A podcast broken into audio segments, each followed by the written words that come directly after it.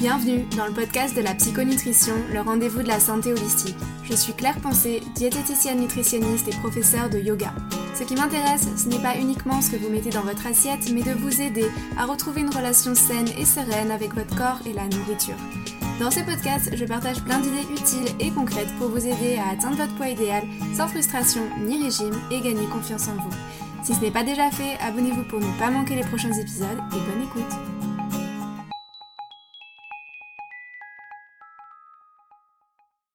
Bonjour et bienvenue dans l'épisode 27 du podcast de la psychonutrition. Je vous informe d'ores et déjà que le mois de septembre sera sur le thème des troubles digestifs. Alors j'ai prévu plein de sujets pour vous ce mois-ci et j'espère qu'ils vous plairont. Pour commencer, dans cet épisode, nous allons parler du syndrome de l'intestin irritable ou colon irritable, euh, qu'on appelle aussi la colopathie fonctionnelle. Tous ces termes veulent dire la même chose. Alors j'ai un peu conçu cet épisode comme une masterclass dans laquelle je vais vous expliquer précisément ce qu'est le syndrome du côlon irritable et toutes les solutions diététiques et d'hygiène de vie que vous allez pouvoir mettre en œuvre pour le soulager. Petite précision, alors le syndrome du côlon irritable ce n'est pas une maladie, c'est bien un trouble fonctionnel de l'intestin. Donc il n'y a pas lieu de le faire disparaître, en fait, il n'y a rien à faire disparaître, mais on va plutôt chercher euh, à justement connaître les bonnes méthodes pour éviter qu'il ne se manifeste. Alors si ce sujet vous intéresse et si vous vous sentez concerné par ce trouble, je vous conseille vivement de jeter un œil au guide du côlon irritable que j'ai conçu vous retrouverez le protocole en trois étapes pour en finir avec vos problèmes de digestion et retrouver un confort digestif durable.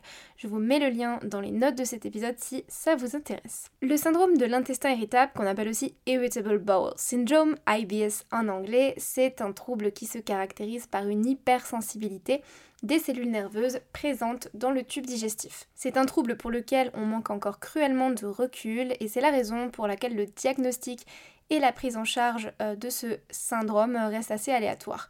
Donc beaucoup de personnes finalement portent l'étiquette de colon irritable sans pour autant savoir ce qu'elles ont vraiment ni euh, comment finalement soigner leurs symptômes. En parlant de symptômes, les symptômes digestifs les plus courants, ça va être des douleurs intestinales, de la constipation, de la diarrhée, l'alternance des deux, des ballonnements, des flatulences, des gaz. Alors pour information, si les gaz sont plutôt non odorants, on suspecte plutôt une maldigestion des glucides acide et si les gaz sont odorants, ce sera plutôt une maldigestion des protéines. Donc dans le cas du syndrome du côlon irritable, on est plutôt sur des gaz non odorants.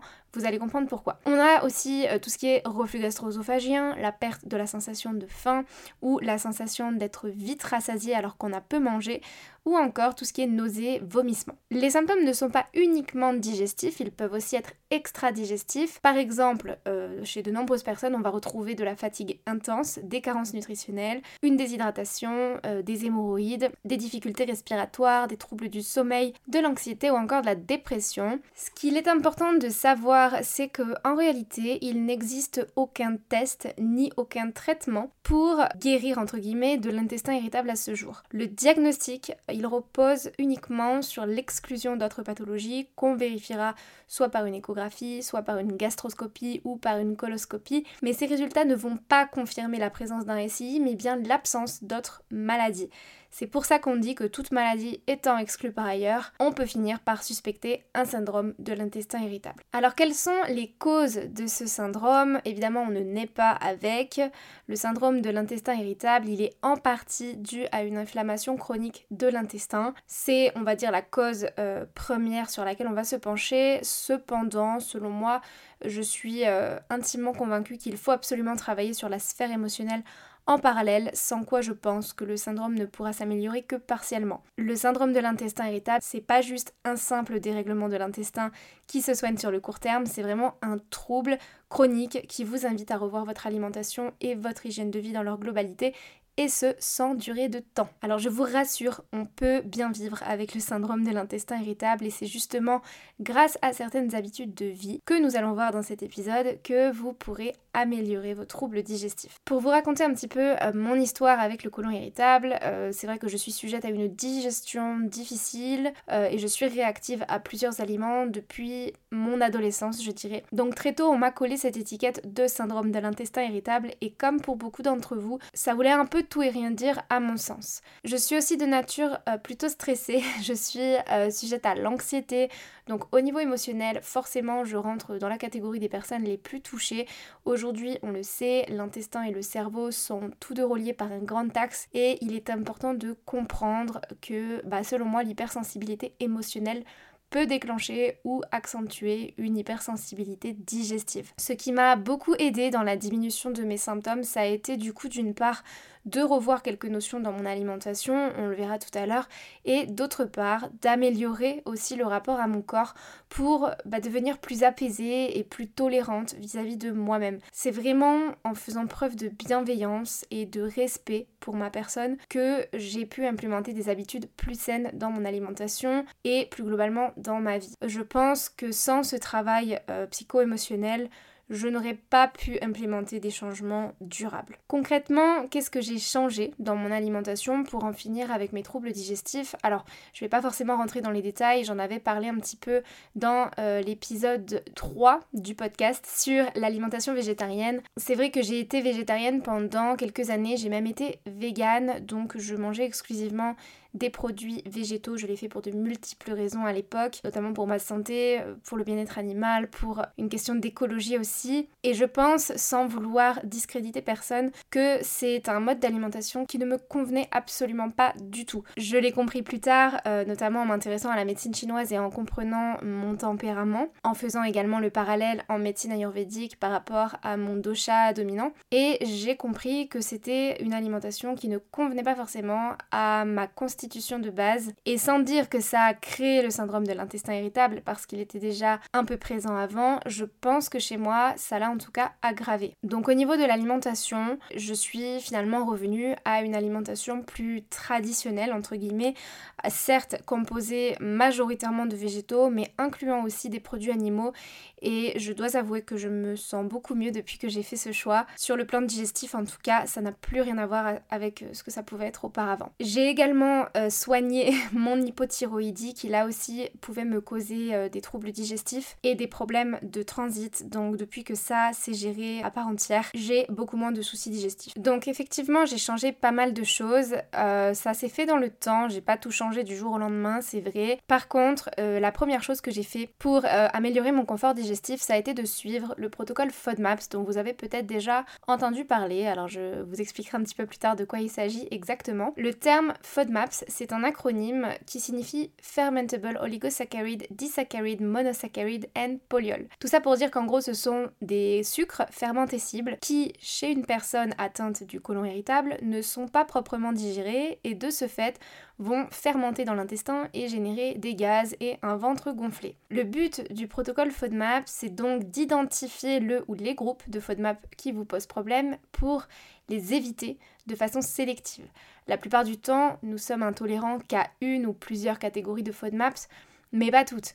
Cette identification précise va vous permettre justement d'éliminer temporairement les seuls FODMAP qui vous posent problème sans entrer euh, dans une éviction de tous les FODMAP parce que clairement ça serait vraiment restrictif et préjudiciable pour votre santé sur le long terme.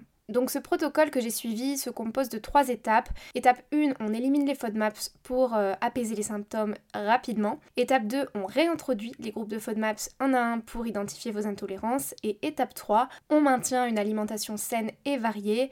Donc normalement à ce stade, vous ne devriez plus avoir euh, d'intolérance majeure. Je vais maintenant vous expliquer un peu plus en détail euh, de quoi il s'agit au niveau de ce protocole. Alors il faut savoir qu'il existe quatre groupes de FODMAPs, parmi lesquels on va distinguer six sous-groupes. Parmi les quatre groupes, on a les oligosaccharides, les disaccharides, les monosaccharides et les polyols. Et au sein de ces groupes, du coup, on va retrouver les sous-groupes. Dans les oligosaccharides, on a les fructanes, qui sont contenus euh, généralement dans les céréales. On a les galactanes que on retrouve généralement dans les légumineuses. Dans les disaccharides, on a le lactose qui est le sucre du lait. Dans les monosaccharides, on retrouve le fructose qui est le sucre des fruits. Et dans les polyols, on a le sorbitol et le mannitol qui sont des édulcorants. Donc comme je vous l'ai dit, il est assez rare que l'on soit intolérant à tous ces sous-groupes de FODMAP. Généralement, ce sont plutôt un ou deux sous-groupes qui vont poser problème. Et la durée de la phase 1 d'élimination va durer entre 3 et 8 semaines selon comment vous vous sentez. Surtout ne faites pas durer cette phase plus de 8 semaines parce que autrement vous vous exposez vraiment à des carences. C'est vraiment le piège dans lequel il ne faut pas tomber parce que beaucoup de personnes se sentent mieux après avoir enlevé tous les FODMAP, mais en faisant ça, vous vous exposez réellement à des carences dangereuses sur le long terme. Donc vraiment, je tiens à le répéter, mais la réintroduction des FODMAPs est incontournable et nécessaire. Dans le guide du côlon irritable, vous avez un tableau qui vous illustre toutes les catégories de FODMAPs et les aliments dans lesquels on les Ensuite, l'étape 2, c'est la réintroduction progressive des FODMAPs. Alors là, vous devez réintroduire les sous-groupes de FODMAPs 1 à 1 pour tester votre tolérance à chacun d'eux. La seule exception à cette règle, c'est euh, l'ail et l'oignon que je vous conseille vivement de réintroduire en dernier. Ils font partie de la catégorie des fructanes, mais Vraiment, ce sont deux exceptions qui sont particulièrement difficiles à digérer, donc je vous conseille vraiment de les laisser de côté le temps euh, de finir votre protocole. La réintroduction de chaque sous-groupe de FODMAP, ça va se faire en 3 jours avec une pause de 3 jours entre chaque réintroduction pour que votre intestin puisse s'adapter aux aliments sans surréagir. Donc à nouveau, vous avez deux tableaux qui illustrent le schéma de réintroduction dans mon guide du côlon irritable pour être sûr de ne pas vous tromper. Je vous indique également à chaque étape de la réintroduction et pour chaque sous-groupe de FODMAP la quantité à prendre pour tester votre degré de tolérance. Donc par exemple, euh, quand vous allez tester votre tolérance au fructose, vous allez commencer par 5 boules de raisin, vous allez réintroduire 10 boules de raisin et puis finalement vous allez tester 15 boules de raisin. Mais vous n'allez pas commencer avec 15 boules de raisin tout de suite, sinon votre corps il risque de surréagir. Vous allez croire que vous êtes intolérant alors que pourtant si vous aviez fait la réintroduction progressive, il se serait peut-être rien passé. Vous voyez ce que je veux dire Enfin, une fois que vous avez suivi le protocole pour tous les sous-groupes de FODMAP, vous arrivez à l'étape 3 qui est l'état de maintenance. À cette étape, vous avez normalement une idée déjà de ce qui vous convient et de ce qui ne vous convient pas. Ce qui est important de savoir et qu'on dit très peu, c'est que la sensibilité au FODMAP peut évoluer dans le temps. Vous pouvez être intolérant à un aliment aujourd'hui et mieux le tolérer dans quelques mois. C'est notamment pour cette raison que je vous conseille de rester flexible et de ne pas catégoriquement bannir les FODMAPs auxquels vous avez une sensibilité. Ça peut valoir le coup de retester certains aliments plus tard. Par exemple, pendant des années, je n'ai pas digéré les poivrons et pourtant aujourd'hui je peux en remanger en petite quantité. Donc c'est pour dire à ce point que rien n'est figé. Ça, c'est au niveau de l'alimentation. Il y a effectivement d'une part ce que vous mangez, mais il y a d'autre part comment vous mangez. Et tous les deux sont euh, aussi importants l'un que l'autre. Pour éviter les ballonnements, je vous conseille d'éviter de manger de trop grandes quantités de nourriture. Quand je dis trop grande quantité, c'est vraiment à la fois en un seul repas. C'est pour cette raison que je vous conseillerais plutôt de faire 3 ou 4 petits repas plutôt que un ou deux gros repas.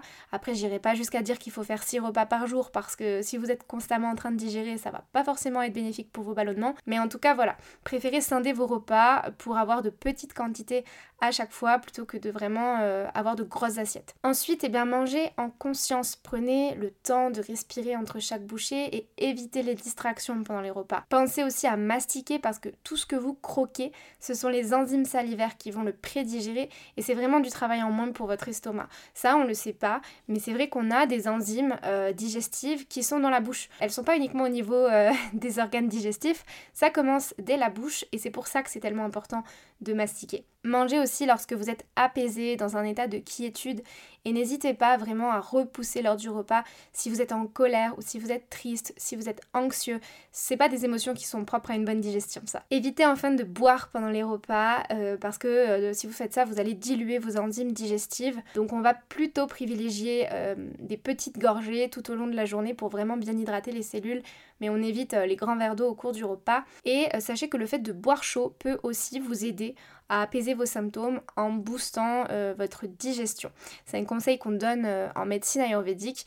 On dit que le fait de boire chaud va stimuler le feu digestif et du coup va vous aider à tout simplement mieux digérer, mieux découper les aliments et faire en sorte que vous ayez un transit euh, régulier. Dans mon guide du côlon irritable, je vous conseille également quelques compléments alimentaires et des plantes pour soulager le syndrome du côlon irritable. Alors un complément que vous pouvez essayer qui fait généralement du bien à tout le monde, c'est le Trifala. C'est un complexe ayurvédique qui vient stimuler le feu digestif et réguler le transit intestinal. Donc c'est un complexe de trois fruits dans lequel on retrouve de l'amalaki, du bibitaki et de l'aritaki. Ce sont des termes sanscrits. Tout ça pour dire que ça fonctionne très bien chez les personnes qui ont un syndrome de l'intestin irritable de type C. Donc les SII C, c'est-à-dire avec une dominante constipation, puisque le trifala euh, prévient et lutte contre la constipation. Pour le SII D, donc le SI à dominante diarrhée, je vous orienterez plutôt sur de la glutamine, qui est un acide aminé qui va venir tapisser la muqueuse intestinale. En fait, la glutamine, elle agit un petit peu comme un pansement digestif et elle va calmer euh, les transits rapides. Je vous donne aussi dans le guide quelques recettes bidou-friendly que vous pourrez tester tout au long du protocole. Voilà pour cet épisode sur le syndrome du côlon irritable. J'espère qu'il vous aura aidé à mieux cerner ce qu'est ce trouble et que vous pourrez mettre en place des solutions dès à présent. Pour synthétiser tout ce que j'ai dit durant cet épisode, il y a deux axes principaux sur lesquels travailler si vous voulez soulager votre côlon irritable. Premièrement, c'est la mise en place du protocole FODMAPS qui est souvent incontournable au début. Et deuxièmement, c'est la gestion du stress et des émotions via une hygiène de vie plus sereine. À cela, vous pouvez ajouter des plantes médicinales, mais encore une fois, elles ne se substituent pas aux mesures hygiéno-diététiques qui s'imposent en premier lieu. J'espère que cet épisode vous a plu. Si vous voulez commencer le protocole et soulager durablement vos troubles digestifs, le lien pour vous procurer le guide du côlon irritable se trouve dans les notes de cet épisode. D'ici à notre prochain rendez-vous, je vous souhaite de prendre soin de vous et je vous dis à bientôt. Si cet épisode vous a plu, n'hésitez pas à le partager sur vos réseaux sociaux, à me laisser un commentaire sur Apple Podcast ou un avis 5 étoiles sur votre plateforme d'écoute préférée. Je vous dis à bientôt sur le podcast de la psychonutrition.